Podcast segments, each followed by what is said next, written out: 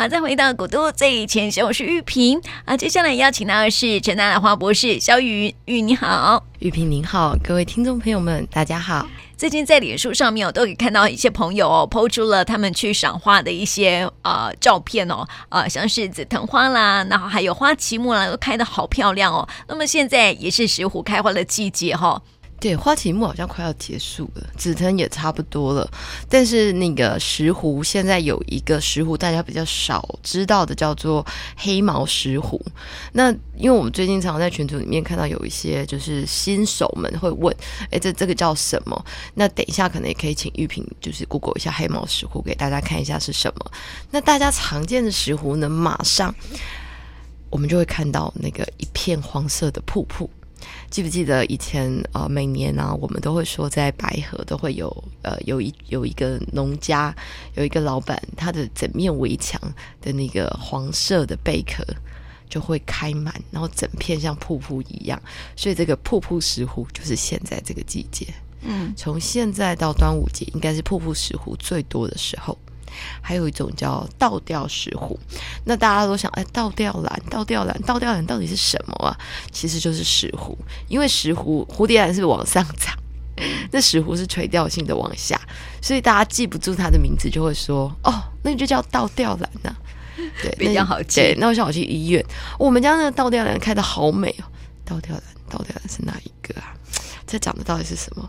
就是那个垂下来要开一大片啊。我们家的是红色的，很像，对不对？对，很像哦。听众朋友知道答案了吗？所以那个倒真的有倒吊兰这种东西的兰花吗？就不知道为什么就哦，对，就就好像有一些东西，我们平常讲就是比较正式的名字，可能不太晓得。就倒吊兰嘛，那大家可以想象一下，在我们所有介绍的过的兰花里面，哪一些兰花它是会倒吊着？然后一直往下长，石斛啊，然后它会垂一大片，然后呢有桃红色的花，黄色的花，那桃红色的花很多都有香味，嗯，就是石斛嘛，石斛啊，对，所以刚刚就是大大家下次如果有遇到朋友们在描述给你听的时候，哎，对我家那个兰花开了，啊，哪一种兰啊？你就会请他描述给你听。啊，那个就是那个一枝啊，然后会抽上去啊。那你就要问他说，叶子是软软的还是硬硬的？是短的还是长的？如果是那个大大的，嗯，很大片的，只有两片的，那应该是什么兰？蝴蝶。对呀、啊。一定是蝴蝶，蝴蝶就是两片叶子，它不会从那个花在上面再长另外一个苗。那我们一般的国兰，国兰就像草嘛。那你一定会问说，哦，很漂亮的兰花也是像？像草嘛？那如果是加德利亚兰，它是不是一定有假球茎、假球茎这样子上去，这样一节一节？虽然它的节是比那个呃石斛兰来的宽一点的，那上面是不是开一大朵花？所以你一定问他说，哎，这灰是多少绿色绿色这样弄？他如果讲说长得像蝴蝶，那就是蝴蝶兰的嘛。那如果很大朵的，通常都是加德利亚兰系列嘛。嗯、可是假球茎不都是那个吗？加德利亚兰吗？石斛也是假球茎啊，只是石斛的假球茎它比较一节一节，而且石斛它有那个特性，就是会倒掉下来，它的那一节一节。但是有一些春石斛的特性，它是倒掉石斛，确实是这个夏季的特色。但是在春秋有一些石斛它是往上的，大家有没有记得？我们之前介绍过那个羚羊石斛，那个也是石斛。嗯嗯嗯，对，好，下次再找给听众朋友看一下什么是羚羊石斛，或者是你可以那个去问一下 Google 大神一下什么是羚羊石斛。对，就是说，其实呃，大家现在的工地应该可以，就是当你的朋友跟你说，哦，我家的兰花开的好美哦，你可以猜猜看它到底是哪一种？对，因为其实叶子的特性其实差别很大，那花的特性，我们今天讲到这个倒吊石斛，就知道它的变化其实是有一定的差别度的。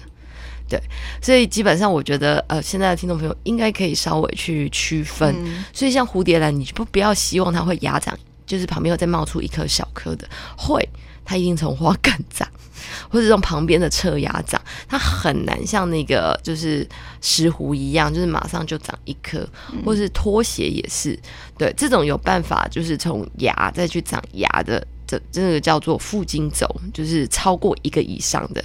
那如果像是呃蝴蝶兰，它就是当茎轴，就是那一一个，所以基本上呃，大家知道蝴蝶兰大部分你不较难自己繁繁殖死就死了，你就是再去买一颗，或者是等人家再送一颗，对不对？嗯、那你如果放到树上的时候，有时候它就一直长，可是一直长，有时候都是同一颗，它没有长别颗。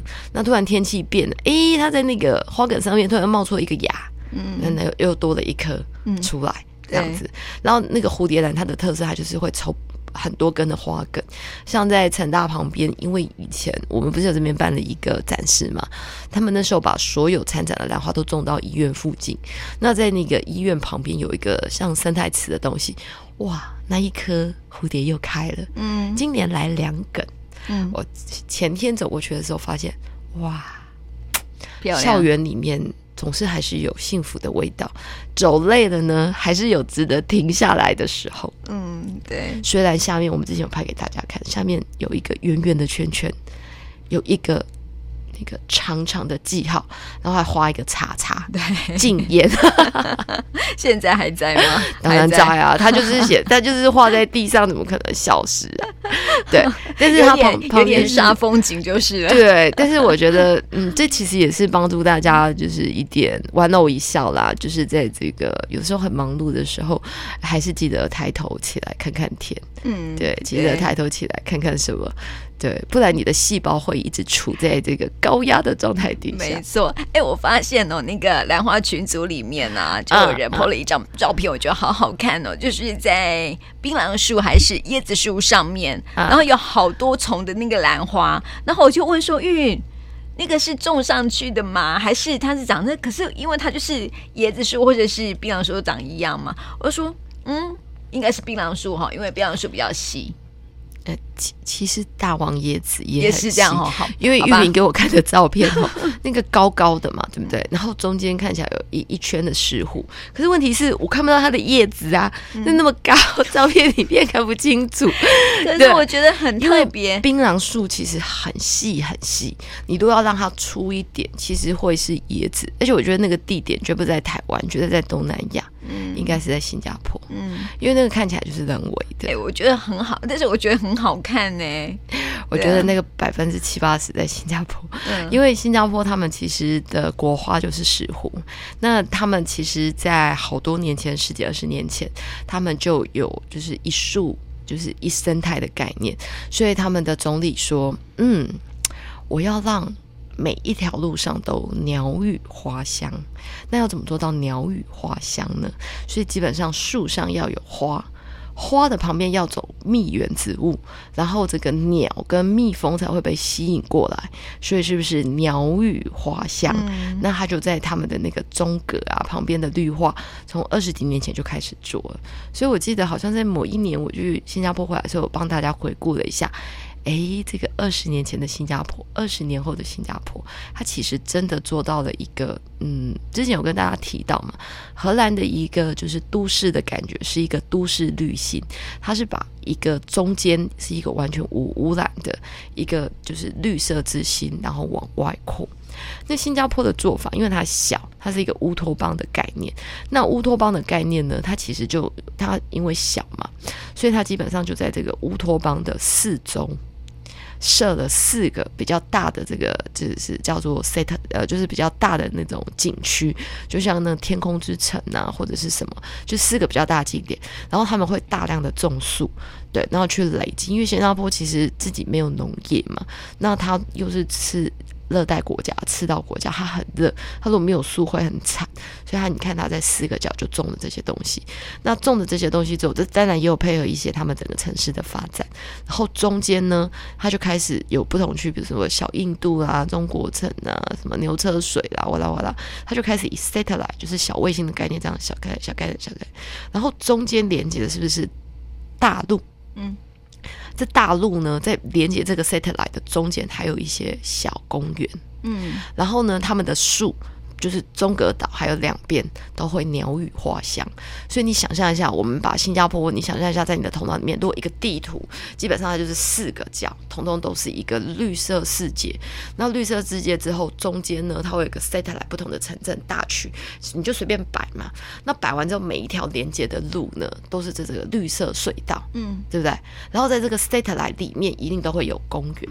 大公园或小公园，那如果在大的 satellite 跟小的 satellite 中间，有时候它会放一两个景区，比如说新加坡植物园啊，或什么之类的。那它这样子是不是就把整个新加坡变成一个绿色新加坡的感觉？嗯、其实它是在平衡那个温室效应，因为他们在热带，如果没有这样的话，真的很热。很热。他们真的很热，但是有风，有风其实是来自于树。嗯，哦，这样好像在讲某一家那个咖啡店呢、欸。我最近很爱的一家咖啡店就叫做树有风，对 对，啊，这基本上树有风吗？可是你有树，这真的是会有风。如果你觉得很热，你一定会觉得，哎，那边有棵树，哎，我是往阴影躲，对，你就会觉得，哎，好像有风，哎，对，所以我觉得觉得很多的巧思都是在大家的，嗯，我觉得人还是很爱自然的，对，因为你再怎么样，你就想要回归自然，你知道吗？对不对？就像我们在，我记得哦，我有一次啊，就是那个，就是呃，开车上高速公路的时候呢，远远看到有人哈，就是可能是那种戏班还是什么的，然后放很多鼓，然后不是他们坐那种货车吗？以前我都是坐货车，在人坐在货车上面，然后搬很多鼓，然后就帆布盖着，然后我发现说里面的人哦，不管怎么样哈，一定要往外看，因为不习惯黑暗，喜欢。那个有阳光的地方，然后我就我就笑着说：“哎，前面那些人感觉很像向日葵。” 觉不觉得像是向日向日葵，对不对？嗯、对呀、啊，就是人是向阳的，然后人呢、啊、又很喜欢在大自然的环境里面，所以我们还是自然的一份子啊。我最近听到一个 feedback，就是刚好也回馈给大家。现在是石斛的季节，那石斛其实真的很爱阳光，它比蝴蝶兰更爱。所以其实如果像听众朋友们可能是刚开始欣赏兰花的，我们会推荐就是室内放蝴蝶兰。我目前为止就是有一个朋友啊，他们那个公司。开幕就送了他一盆蝴蝶兰，一个月了，我的死掉了，连叶子都死了，它应该有点感染哦。它的绽放的好美哦，对，它就摆在那里，它的阳光量是我的大概只有二分之一，嗯，它就维持的非常的好。我后来想想，我是不是那边太亮了？嗯，但是我其他的就长得很好。那石斛的话，它更是需要阳光，它阳光越强，它的那个开花开的越快，越多越香。那当然，它的时间寿命本来就比较短。嗯，对。那最近有一个朋友就是在，你知道吗？台北最近都是阴雨绵绵。对，自然缺水嘛。嗯、然后之前呢，就是他姐姐生病的时候，我那时候好像是在啊、呃，今年年初的时候吧，还是去年年底，我忘记，应该去年年底十二月二十五号的时候，然后我就带了一颗茴香的，就是我们孝敬都有送兰花嘛，带了一颗茴香兰花即将开花给他，他就放在他的窗台，他非常的不准，因为他昨天也发，那去年发生了很多的事情，就前两天跟我说，嗯。我跟你说，哎，我觉得好神奇哦。我说神奇什么？你知道你上次送给我的花，那朵花谢了以后，你知道吗？它最近来了两个梗哎，然后上面有绿绿的花苞哎，哇，你的运气好好哦，你要顾好哦，可见你那边的阳光不错。对，我都把它摆在窗台。嗯，那我现在看到它那个有新的生命冒起来，我突然觉得，嗯，心情很好。什么事情都没有觉得，嗯，非常的不准。我觉得那个生病也不是不能治好，那个是他自己的问题，我只要鼓励就好。嗯，我看到那个小花就觉得，哦，这花好可爱哦。嗯，不是，你要觉得人顿时的开朗起来，然后觉得很有生命力的感觉，有没有？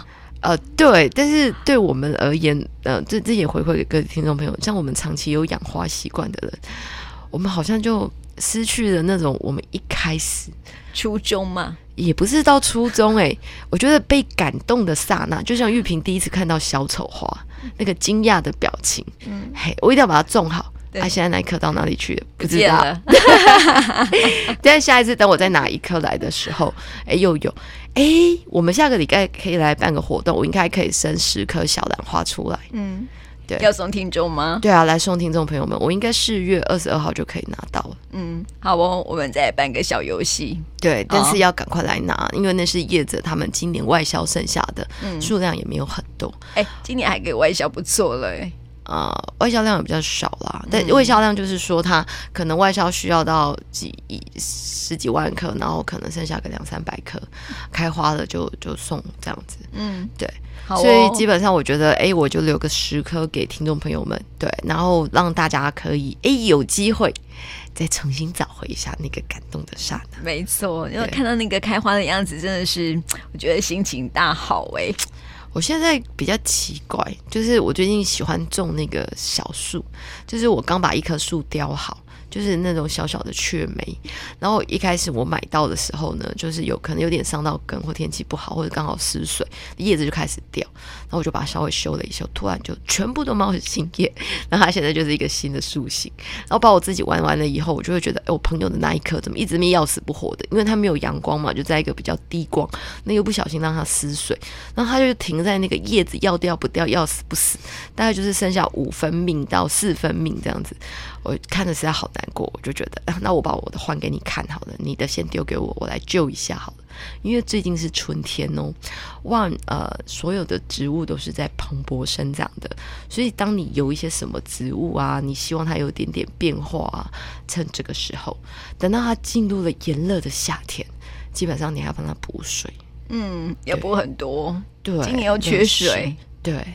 然后你如果进入了秋天，你就必须要再让它夏天就猪呃不对猪啊或什么，大家要过冬之前要把养分储备好嘛，嗯、对不对？那台湾还是有一点就是。夏冬两季嘛，不像赤道国家就是永远都一样嘛，嗯，所以基本上就是我们还是会经历这个过程呐、啊，就是胖啊、瘦啊、肿啊、消啊，还是和这个过程的，嗯，所以不要忘了，你也有，植物也有，我们会发胖，植物也会发胖，我们会消消消消瘦下去的时候，植物也会消瘦下去，不管要看什么原因，它会消瘦下去，这样子。对，你如果都不给它水喝，它就直接烧好的，它就是直接那个叶子就卷起来，或怎么样。样给你看，对呀、啊，对，嗯，好，那当然有一些呃听众朋友们会跟我说啊，没关系啦，那我就让它变枯山水好了，嗯，不好看啦，不会啦，有一些枯山水，我觉得也、哦、也还可以啦，嗯、就就看看各位听众朋友们，你们自己就是也只是说呃，为你自己的生活多找一点。乐趣，曾经刹那的感动。对呀、啊，对，嗯，说到石斛哈，我本来想想说要请玉兰介啊，玉云介绍一下哈，就是那个石斛，我知道，知道说你们之前有开发那个兰花面，对不对？对对，那是不是那个是用石斛做的？因为最近在脸书上面刚好 PO 了一个什么兰花料理梦哦。哦，对对对，哦，这其实要从六年前讲起哦。六年前，因为就是一个前辈的过世，所以那时候很想把维纳斯给推出去，所以那时候就有用那个蝴蝶兰的叶子做了一点，就是简单的就是饼干。那因为蝴蝶兰的叶子真的很苦，然后我们后来又做一些简单的面，但是它的苦涩感其实很难消失。那蝴蝶兰其实还不错的地方，是因为它一定都在温室栽培，那它的。细胞毒性或什么，其实也蛮还蛮安全的，但是它在处理起来，真的就是它有苦涩味的问题要解决。那后来其实台湾也有很多人种石斛，那石斛本来在我们的食品里面，它就是名列其上的。而且其实很多听众朋友们应该都知道，就是石斛它本身就是九阳仙草之首。那台湾其实霍山石斛、铁皮石斛都是有在吃的。那我们平常有的时候在那个冬天的时候，或是大家有时候出去会有那个天麻霜冬，其实里面就有石斛，它就是天麻也是兰花嘛。那麦门冬。它就会加麦门冬，那有的时候它还会再加一点点石斛。那如果你有在看中药哦，我把就下下呢，它就会开石斛，因为在呃就就是这个《本草纲目》里面就是石斛名目，它通常都会打枸杞共同使用或是决明子，嗯、对，所以这个是本来石斛的药理。那后来因为蝴蝶兰的这个叶子实在是很苦，所以我们就开始使用了石斛的叶子，然后把它给就是处理完之后。就磨成粉末。哦，我们后来发现啊，好好吃哦，嗯，就是非常的就是有嚼劲。那当然，我们的做法还是手工面，我们是配合那个就是呃。关庙的手工面的做法，就是那个 QQ 的刀削面，哎，真的很好吃，很脆。我也觉得很好吃，但是它煮的就是它时间要比较久一点。对，它其实就比较像那个日本那个什么什么几斤道的，要煮的比较久。那其实我蛮推荐大家两种煮法，大家等一下如果问我说哪里有吼，那我们等一下再跟大家讲。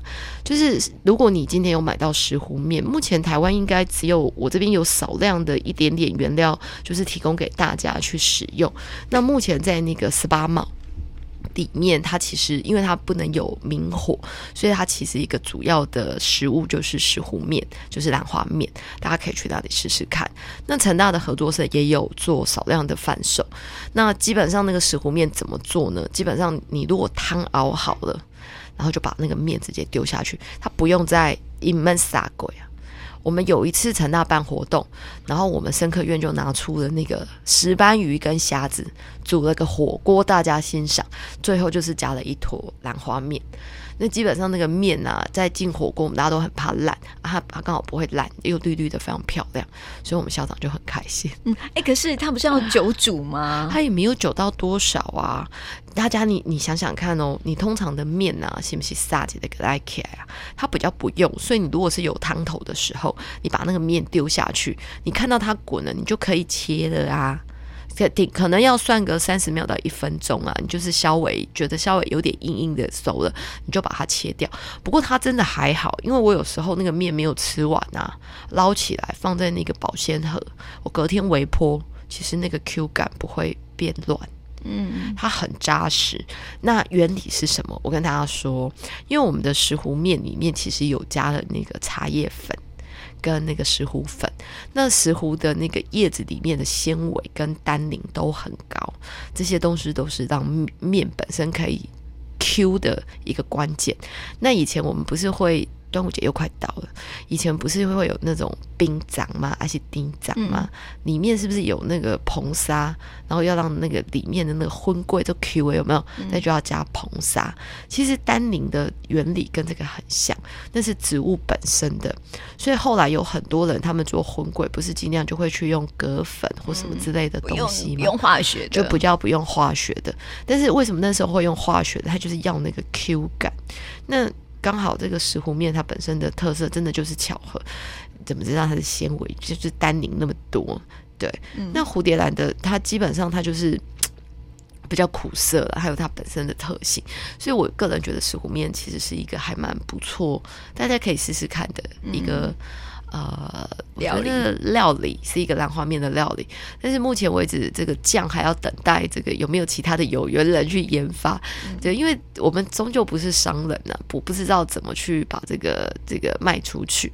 那听众朋友，如果说刚好听到觉得有兴趣的，现在成大合作社有，嗯，对，我本来以为说它是呃蝴蝶兰，呃，原本是蝴蝶兰。哦，对，就是那个。那个什么呃维纳斯的叶粉，嗯，原本我们做过一批那个维纳斯的叶粉，但是维纳斯的叶粉它的叶子的粉末的味道真的非常的苦涩，所以而且再加上就是维纳斯你你把那个叶粉炸了，我就没有花了，你知道吗？嗯，我其实很多的精油都是来自于维纳斯的花，所以我我刚刚养多少颗来炸？对，后来因为石斛本身它就是不不一定会等开花，它就是养一节。对，或者是组织培养完之后就直接使用，那我就会觉得说，那我就是抓一个这个面啊最好的这个时期，然后就是把这个石斛的叶粉变成一个兰花面的一个基底。对，我是觉得口感还不错啦。嗯，我们家女儿会给我点哎、欸，真的哦，她就会点说我要吃这三包，啊、还有剩这我的，你不可以动啊，这怎么样？嘿，对对对，呃、就是她会给我点哦，就是基本上就是她很爱。嗯，对，哎，我吃过，真的还不错吃。我我再我再来问一下那个，因为常常缺货，所以因为他每一次做都是一个，我们不希望放太久，限量，所以一次都是做一两百斤。那本来 Spa Mall 他就有一点有在做这个推广，那成大合作社最近也有在卖，那基本上我也不知道剩多少，我应该每一次都会扛个这个二三十包回家 放这样子。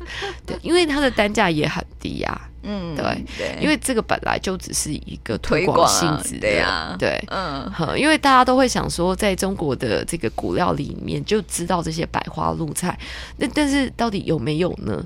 那玉萍说的那个兰花料理梦，就是之前有那个兰花冰淇淋，其实大家都知道香草冰淇淋就是最典型的兰花冰淇淋。那我们之前其实有把维纳斯的花瓣跟一些糖果篮入到饼干里面。